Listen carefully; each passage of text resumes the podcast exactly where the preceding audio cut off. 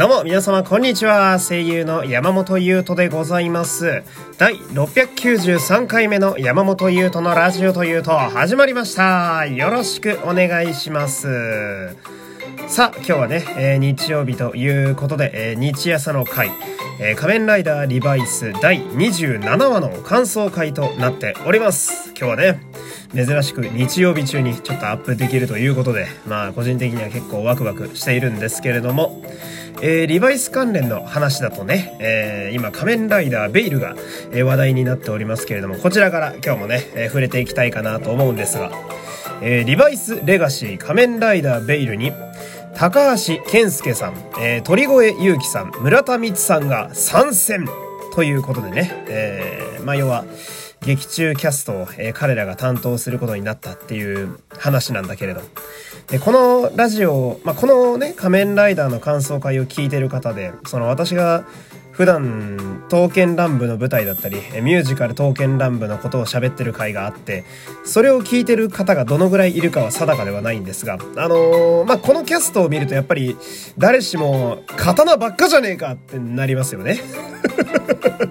主人公がね、へし切り長谷部の和田正成さんですから。えー、でもですね、あのー、まあ、実はまあ、その刀ばっかってのはそらそうなんだけど、あのー、まあ、特撮ファン的にもね、結構嬉しいキャスティングだったりするんですよね。まあ、まず、高橋健介さんは、まあ、ウルトラマン X の主人公、大空大地、えー、相方が中村雄一さんというね、えー、素晴らしいウルトラマンやってまして、で、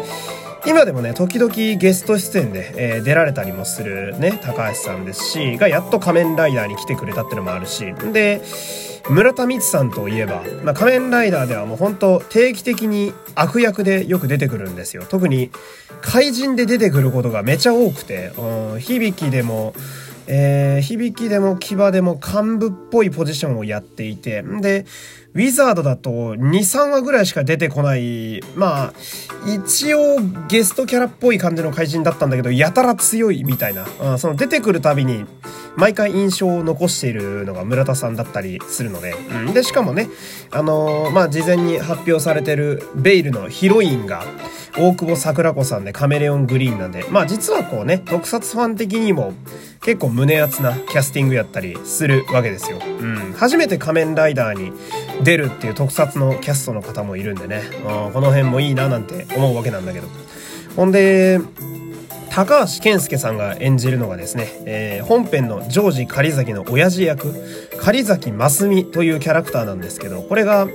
和田正成さん演じる白波純平仮面ライダーベイルの変身ベルトを作った男なんですよ。まあ、開発者ってね、よくライダーだと言ったりするんですけど。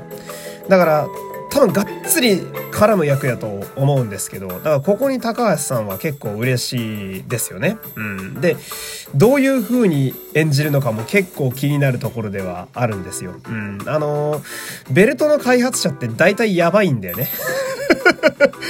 仮面ライダーにおける変身ベルトを作る人って、ろくなやついないので 高橋さんがどういう風に演じるのかみたいな。まあ、高橋さんは私の中では、まあ、刀剣乱舞もそうなんだけど、やっぱウルトラマン X のイメージがすごい強くって、まあ、善玉の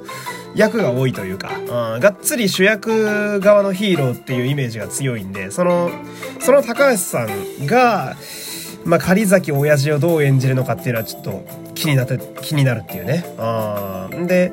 リバイスの公式ページにはですね、あのー、まあ、この高橋さんとか鳥越さんの軽い、まあ、インタビューというか、撮影中の様子なんかもですね、書いてあるんで、まあ、この辺気になる方はね、えー、ぜひチェックしていただければと。で、配信が確か来週なんですよね。えー、東映特撮オフィシャルで、えー、配信になると思うので、また私も久しぶりに、えー、TTFC にね、課金しようかなと、えー、思っている、そんな感じですけど。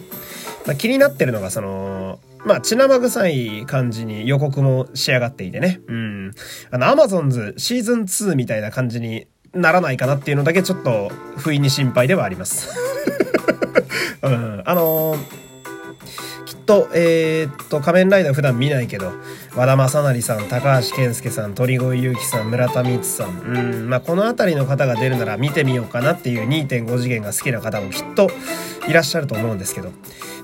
なんか雰囲気が非常にこう、まあ、言ってしまえばこう、グロ寄りというか、えー、血生臭い感じがすごいするので、うん。アマゾンズシーズン2みたいにならないことだけ祈ってますけど、うん。あれは本当にエグかったから、うんうん。とてもエグかった。うん。すごい簡単に人体が吹っ飛んでいくような、やつだったから、うん、そうはならないようにだけね、祈っておりますけど、まあ、とにかく、仮面ライダーベイルが楽しみやというね、えー、そんな感じで今日もやっていきたいわけですけど。ほんで、今日、えー、リバイス第27話ですね、これの話をしていきたいんですが、なんだか来週でね、この一期と、えー、バイスのなんかこう融合というか、えー、ごちゃごちゃっとした話も、そろそろ決着がつきそうな気配が、えー、してまいりましたね。うん。ということは、まあ、オルテカがこの中盤のボスというか、うん、そのポジションなのかなって感じじですけど。この、オルテカほど今時手軽にこう人を殺す悪役も珍しいですよね。その、やっぱり私も仮面ライダークーガからずっと見てますけど、あのやっぱ表現規制が結構厳しくなっていて、その、要は怪人がさ、人間を食べちゃうとかさ、人間を殺しちゃうみたいな描写がやっぱ難しくなってきてるわけですよ。うん。まあそれは仮面ライダーに限らず、地上波のドラマ全部そうなんだけど。で、そうすると、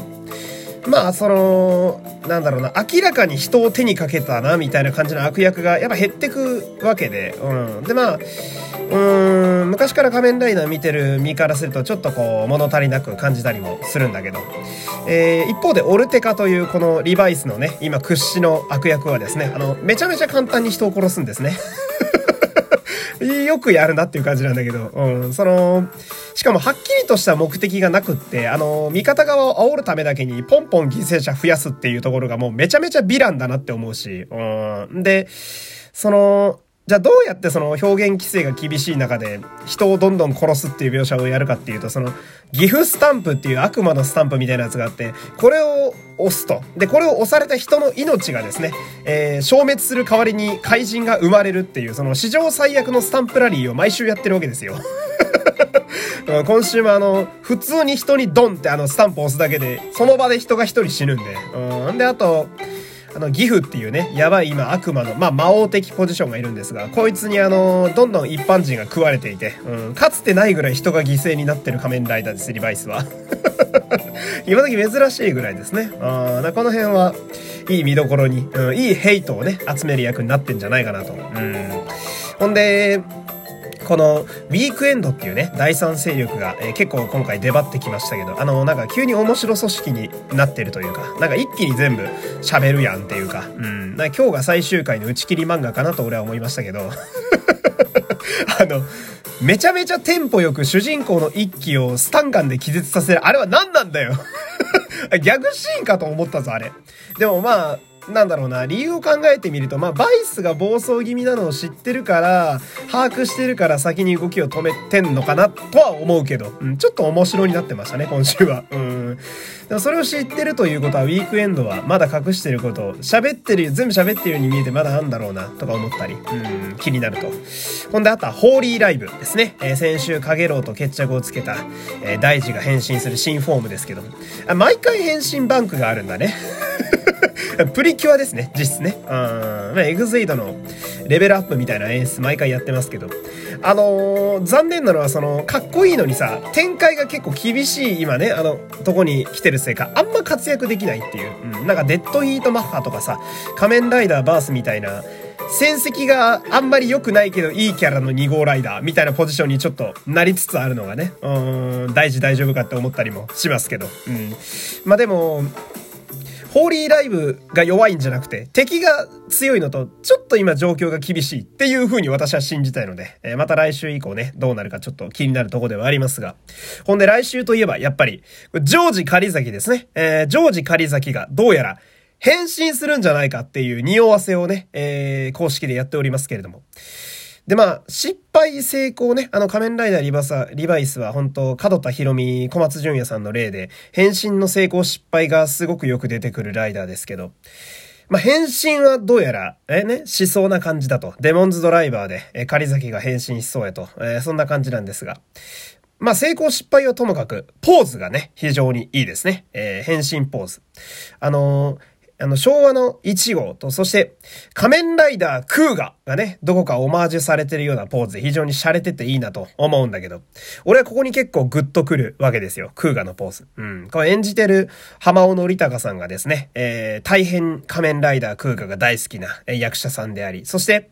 これ演じてるジョージ狩崎というキャラクターが、平成仮面ライダーが大好きという設定があるので、まあ、こうなってくると、まあ、クーガのポーズになるだろうなという感じもしてね。うん、その辺もいいなと思うわけなんだけど。やっぱ私的にもその、初めて見た、えー、仮面ライダーがクーガなんですよ、私。で、